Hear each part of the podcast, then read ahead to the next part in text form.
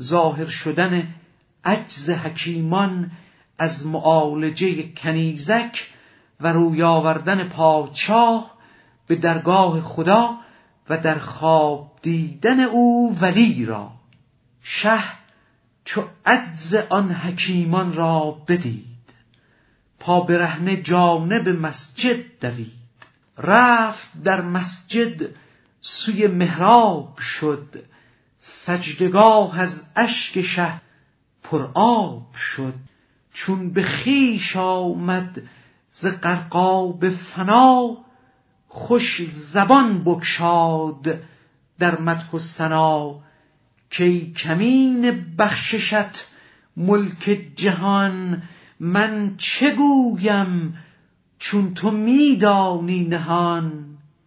ای همیشه حاجت ما را پناه بار دیگر ما غلط کردیم را. لیک گفتی گرچه می‌دانم سرت زود هم پیدا کنش بر ظاهرت. چون برآورد از میان جان خروش اندر آمد بحر بخشایش به جوش در میان گریه خوابش در بود. دید در خوابو که پیری رو نمود. گفت ای شه مژده حاجاتت رواست. گر قریبی آیدت فردا ز ماست. چون که آید او حکیمی حاذق است. صادقش دان که امین و صادق است. در علاجش سحر مطلق را ببین. در مزاجش قدرت حق را ببین.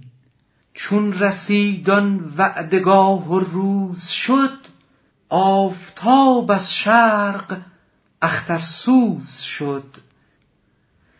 بود اندر منظره شه منتظر تا ببیند آنچه بنمودند سر. دید شخصی فاضلی پرمایه آفتابی در میان سایه می رسید از دور مانند هلال نیست بود و هست بر شکل خیال. نیست وش باشد خیالا در روان تو جهانی بر خیالی بین روان. بر خیالی صلحشان و جنگشان و از خیالی فخرشان و ننگشان. آن خیالاتی که دام اولیاست عکس مهرویان بستان خداست. آن خیالی که شهن در خواب دید در رخ مهمان همی آمد پدید. شه به جای حاجبان وا پیش رفت.